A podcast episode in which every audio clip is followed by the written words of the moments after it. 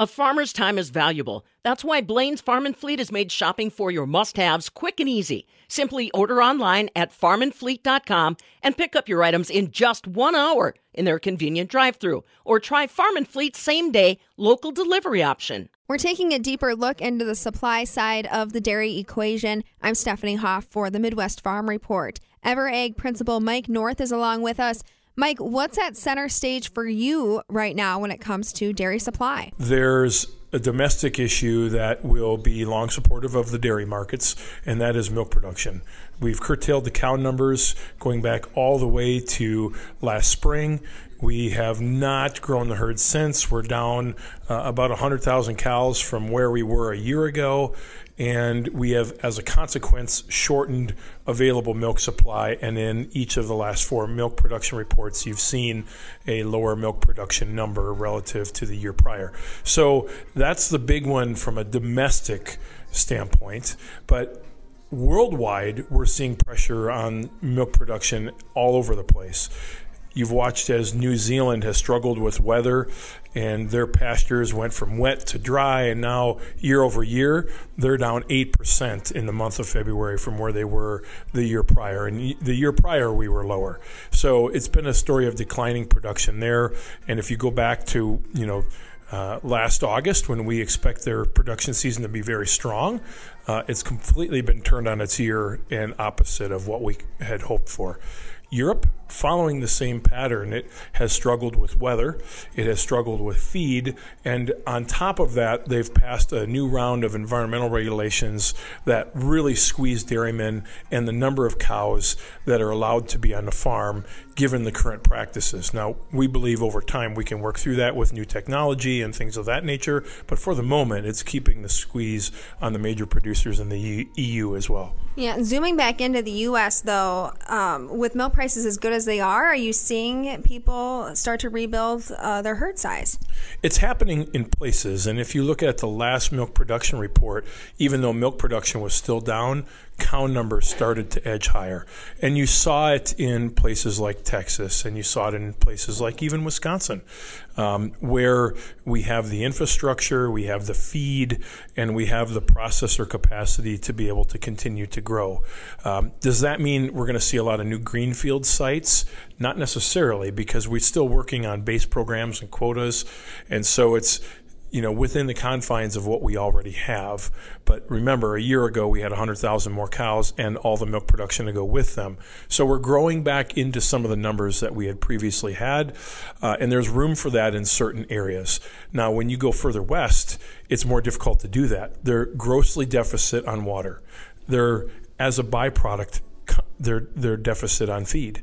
And there too, when you overlay the environmental squeezes that you're seeing, especially in places like California, it's more difficult to add cows there than it would be in places like Wisconsin or South Dakota or any of these plains areas where we're seeing new processor capacity being built over the next couple of years. Can you underline the severity of what's going on out west? Because we're not there, we don't see it, but you're saying there's farms that aren't going to make it into the summer.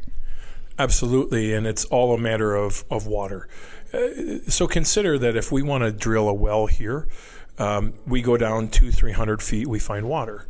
If you go out to California, you may drill down 3,000 feet to find water. Well, when you buy a well, you pay per foot. And that makes it a very expensive proposition. Uh, you know, most wells are going to cost a million dollars or more uh, in that California region. Now, complicate that further with the fact that their water comes in one of two forms. It either comes in snowfall, which they're running about 20 to 35 percent of normal, or it comes with the very few rainstorms that you're going to get that can recharge their reservoirs. Either one is water that you know you rely on in some sort of storable storable capacity and neither of them have performed very well in the last several months and once we get through about April May the spigot turns off and we don't generally get a chance at water again until October November And so they're going into their dry season now with a fraction of their normal water reserve, whether it's in rain or snow.